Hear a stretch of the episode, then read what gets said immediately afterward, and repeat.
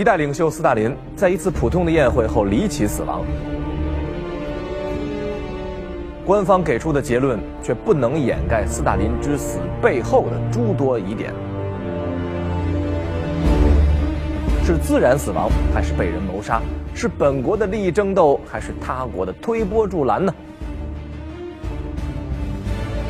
而斯大林昔日的战友和他忠心耿耿的部下，又在其中充当了怎样的角色呢？本期揭秘为您继续讲述一九五三斯大林的死亡疑云。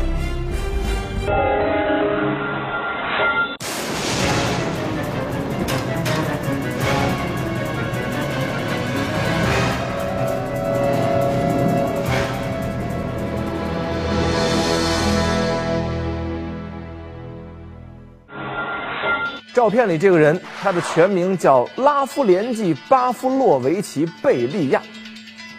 在斯大林当政期间呢，整个苏联国家权力的结构当中，这个人可以讲话叫一人之下是万人之上，而且呢，他掌握着秘密警察部队，是斯大林大清洗计划的主要执行者之一，可以说是苏联政坛当中响当当的这么一位狠角色。贝利亚的儿子谢尔戈曾经回忆说，我父亲是中央委员会当中唯一敢于顶撞斯大林的人，可见斯大林对他确实是器重和信任的。那么听到这儿，您可能要问了，为什么突然说起这个人呢？是因为他呀，作案的动机、能力、时间，那是样样具备，因此成为了谋杀斯大林的第三大嫌疑犯。如果说有有毒死斯大林的这个，确实有这么回事儿。唯一有能力作案的也是贝利亚。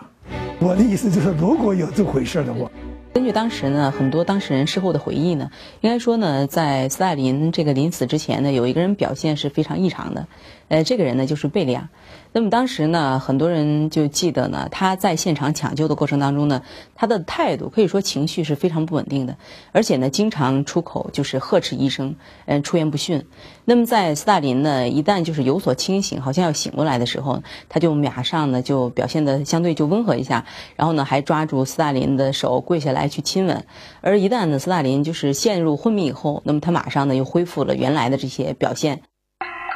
在连续奋战了五十八小时后，三月五日晚上，精疲力尽的医生终于让斯大林恢复了知觉。一个女医务人员试图用小勺给斯大林喂一口水，他的双唇微微一动。突然，他的脸变黑，喘不过气来，心脏也骤然停止了跳动。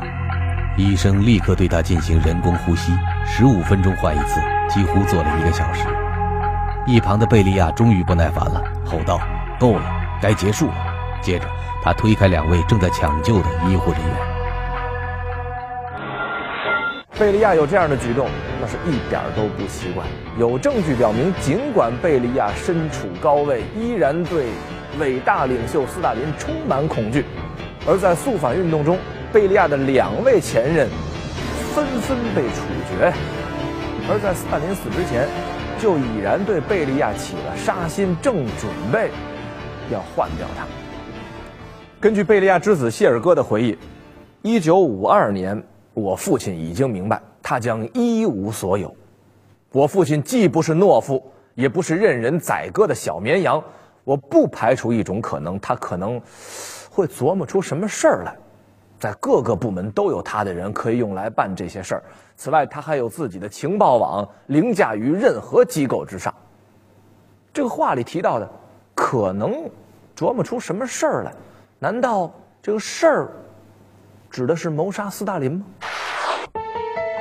俄罗斯著名历史学家谢尔盖尼洛夫调查发现，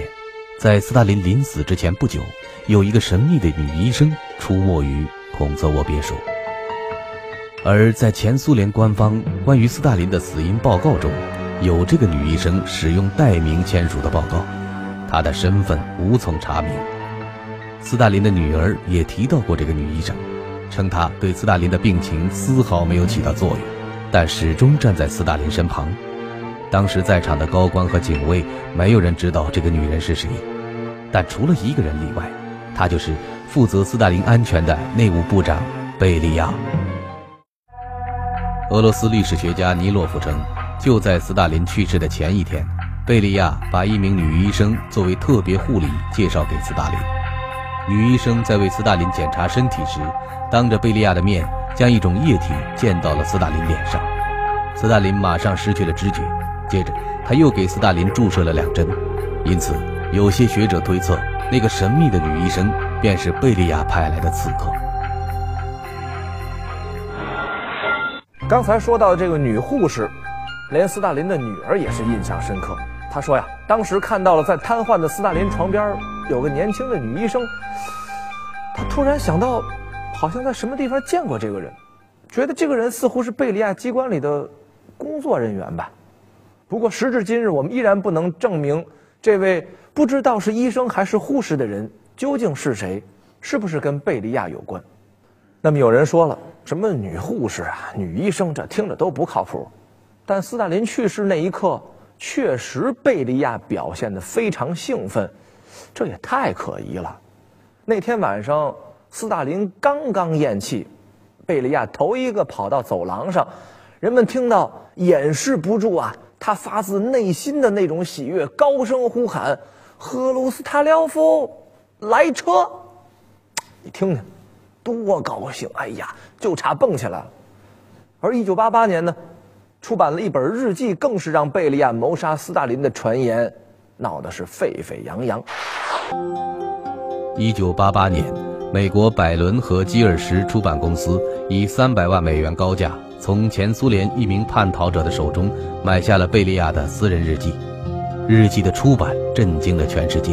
因为他竟然记下了贝利亚如何毒杀斯大林的全过程。贝利亚在日记中写道，在斯大林临死之前，他越来越明显地感到自己也快成了斯大林的刀下鬼，由此决定杀掉斯大林。他把全部希望寄托在前苏联著名的心脏病医生卢卡姆斯基身上。据贝利亚称，一九五三年二月二十八日，卢卡姆斯基在毒药实验室把四片天蓝色的药片交给了贝利亚。他说，这是美国新产品，药片无味，两小时后开始发作。服用后，最初病症是沉睡和呼吸困难，看上去就和晚上狂饮之后一样。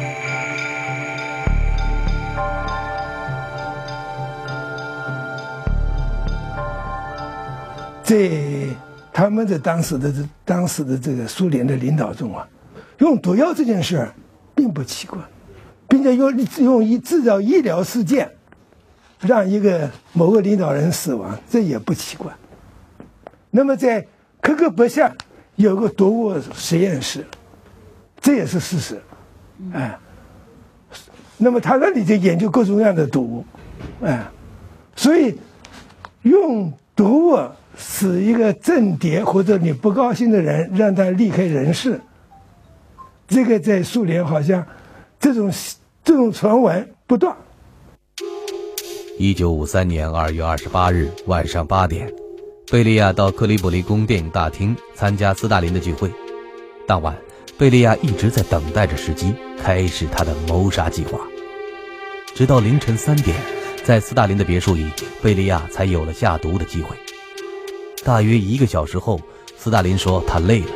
晚宴只好结束。在日记中，贝利亚记下了那一刻他异常兴奋的心情。贝利亚他作为一个从事秘密情报工作的一个特务头子，一般来说，由于工作性质的原因，会导致他在日常的行为处事上应该来说是谨慎有余的，谨慎是非常谨慎的。他不可能把自己做过的一些，尤其是这种谋害国家最高领导人的这种事详细的写在日记里面，即使他是一本私人日记，他也不可能写的，因为你如果一旦写下，如果自己东窗事发，这就是铁证。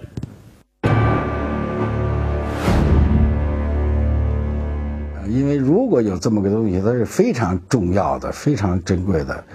呃，材料。现在所有的苏联领导人当中，这个高层的这种领导都没有有日记留下来，嗯，啊，最多嘛都是回忆录。像赫鲁晓夫啊、什么贝里啊，是不是有这个日记？我表示深度怀疑。虽然在专家眼中，这本贝利亚日记存在种种疑点，但日记中的记录却有不少细节与事实吻合。斯大林死后，葬礼还没有举行，贝利亚就命令孔策沃别墅的所有服务人员和警卫立即把斯大林的遗物运走。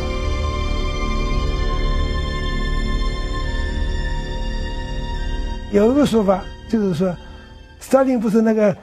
他他死亡时他那有三瓶矿泉水，有个杯子，那么那个杯子里据说就是说可能是残留这个毒物的，但是后来是这样子，最后是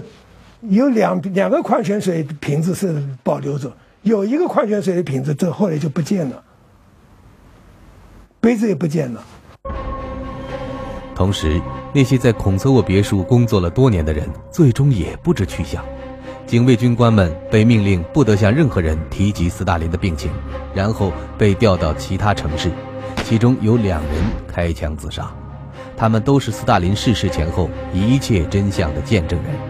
而且有人很可能已经向斯大林的儿子瓦西里讲了实情。斯大林逝世后，治疗委员会的多数医生去向不明，参与解剖斯大林遗体的医生鲁沙科夫教授突然死亡，毒物实验室的主任也被逮捕。如果那些所有曾经暗杀过历史大人物的幕后人物都能像贝利亚那样写本日记出来，把真相告诉大家，咱也就不用在这儿费劲的去搜集各种史料，靠蒙靠猜来证实这些离奇的死亡真相。所以啊，一向谨慎的贝利亚，他把经过全都写的日记里，这又有点可疑。可是你再对照那个被贝利亚逮捕的暗杀毒药实验室主任他写的申辩信，好像把矛头直指向了贝利亚。这个信里大概呢是这么写的，说呀，我有罪，我的毒药药劲儿并不像所说的那样，请您宽恕。这个您指的正是贝利亚。人人证物证都对上了，这个事儿好像哎可以盖棺定论了。但这个时候，一封跟斯大林真实情况不符的尸检报告，又让斯大林的死亡再次陷入了疑云呢。俄罗斯历史学家多布留哈对于斯大林的死一直存在着一个大胆的设想。为了证明自己这个设想，他仔细研究了前苏联政府公布的斯大林验尸报告，结果让他大为吃惊。多布留哈发现，根据斯大林病历的记载，斯大林很多重要的身体特征在验尸报告里都没有提及，这些恰恰是他觉得存在疑点的地方。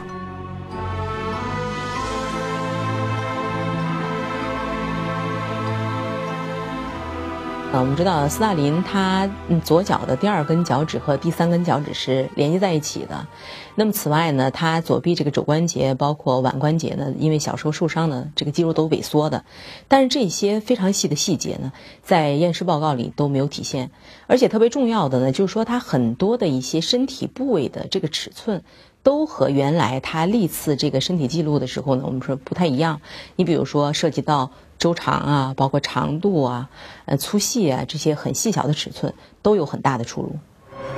一九五三年，前苏联政府宣布斯大林逝世后，他的遗体被保存在莫斯科红场的列宁墓中，供人瞻仰。赫鲁晓夫上台后，全面批判否定斯大林，还把斯大林的遗体从列宁墓中移出来火化。骨灰埋在了克里姆林宫宫墙下。如今公布的验尸报告中的不少细节和斯大林本人的身体记录不能吻合，难道那个在孔策沃别墅中死亡的不是斯大林？斯大林死亡的是扑朔迷离，其实是很很难理清楚这个这个关系啊。那一个一个说法就是斯大林在克里姆林宫他已经已经死亡了。那么所以在所以到了孔策沃这个到别墅这个这这这里来的是一个替身，这是我看最最新的一种说法。在斯大林逝世五十五周年的当天，一个手捧斯大林画像的男子出现在了斯大林的故乡格鲁吉亚的戈里市。这个人是谁呢？就是曾经做过斯大林替身的达达耶夫。面对记者，达达耶夫还会骄傲地举着一些相片说：“你看，这个是我啊，这个才是真正的斯大林。”共青团《真理报》也曾经披露斯大林有替身，而且还不止一个。那么问题来了，如果死的是替身，那真正的斯大林去哪儿了呢？身边的人为什么不知道死的是一个替身呢？这不符合逻辑啊。看来要解开斯大林之死的真相啊，咱们还要继续深挖下去。为了探寻真相，让我们回到原点，重新审视斯大林死亡的全过程。一九五三年二月二十八日，斯大林邀请赫鲁晓夫、马林科夫、贝利亚和布尔加宁到克里姆林宫看了电影。意犹未尽的斯大林提议到他的孔策沃别墅吃晚饭。晚饭进行了很久，像往常一样讨论了很多问题，直到凌晨四点才结束。自此，斯大林再也没有走出过自己的房间。当警卫们感到情况不妙，冲进房间后，才发现斯大林已经倒在了地上，不省人事。但更令人疑惑不解的是，之后赫鲁晓夫、马林科夫、贝利亚和布尔加宁在面对这一情况的奇怪表现。当时是马林科夫、贝利亚、赫鲁晓夫、布尔加宁四个人来了，来了大家看了看，围着他转两圈，什么话也没说，走了，开会去了，说商量怎么处理。因为小便失禁，七十四岁的斯大林随后穿着尿湿的裤子躺了四个小时。警卫人员觉得有些不对劲，他们再次找来马林科夫。早上七点多钟，赫鲁晓夫来到了别墅。他询问了斯大林的病情，并说医生马上就到，所以下午医生才来。来了以后，医生一看是中风，啊，脑溢血，哎，呃，这时间已经过了很久，好几个小时了嘛，所以开始给他治疗。我看那个治疗也很简单，啊，就是放血。怎么放血呢？就往身上搁蚂蟥，哎，然后。这个每天的这个医疗记录，呃，就是今天割了俩，明天割了仨，呃，然后试试体温，也也没有其他的这个处理办法，就是斯大林一直没有醒过来就。不论流传坊间的毒杀说是否属实，在斯大林发生病变的过程中，马林科夫、赫鲁晓夫、贝利亚、布尔加宁等人不谋而合的延误抢救，确实是一个无法推翻的事实。一直到上午九点半左右，以鲁科姆斯基教授为首的医生们才出现。从发现斯大林躺到地上到医生们到达，整整过了十个小时啊！这完全错过所谓最佳的治疗窗口时期。看到斯大林昏迷在地，口不能言，手不能动，赫鲁晓夫等人居然跟斯大林的警卫说：“哎，你他睡得很好嘛，不要打搅他。”斯大林昏迷之后，这些平常对斯大林表达热爱的高官巨头如此的冷漠，很可疑吧？因此，斯大林之死最后一位嫌疑人，他可能不是一个人，而是一群人呐、啊。一九五三年三月五日的夜晚，就在孔策沃别墅斯大林病榻旁，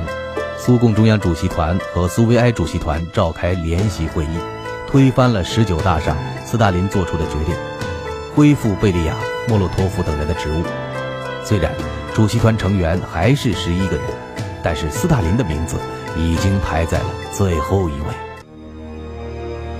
俄罗斯学者尼古拉·多布留哈称，一九六三年七月十九日，赫鲁晓夫在宴请匈牙利党政代表团时的磁带录音，如今已解密。现在仔细倾听赫鲁晓夫的那段录音，可以发现，赫鲁晓夫似乎并不否认自己与斯大林之死有干系，加上其他一些材料，又可以推测出斯大林并非死于贝利亚一人之手。那么，这些人为什么都那么希望他们的主人不再醒来呢？斯大林有一个有趣的习惯，每消灭一个战友后，就把他的别墅给另一个战友居住。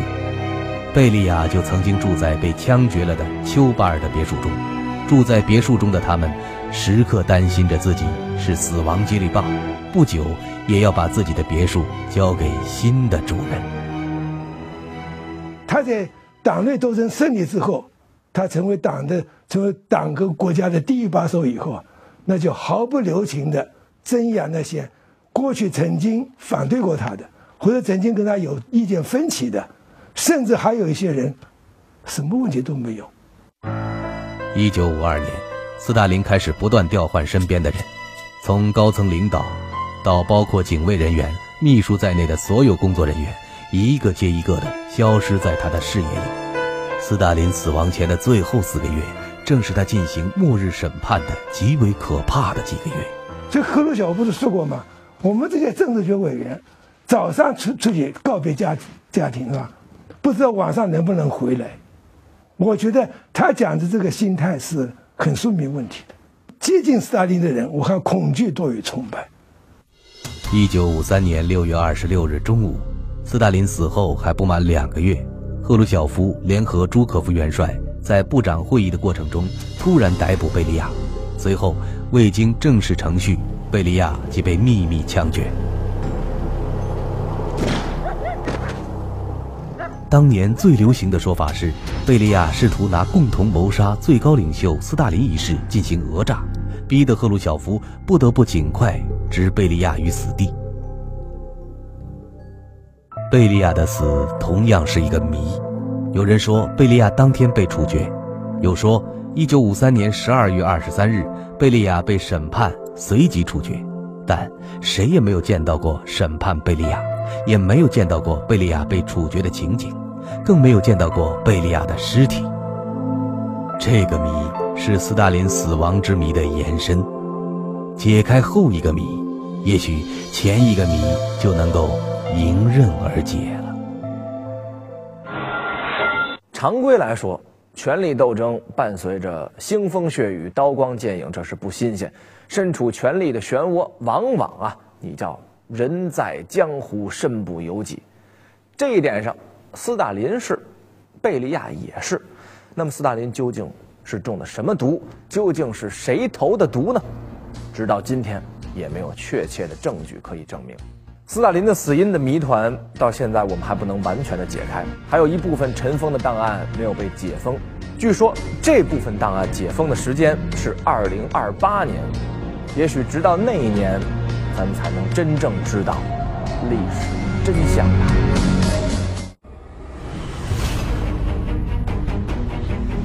我从哪里来，我要到哪里去？到底是我在书写历史，还是历史也在记录我？我想要揭开尘封的往事，和你密画这段故事，一起推开这扇窗户，去发现并不再忘记。和我一起，我就是传奇，等你来揭秘。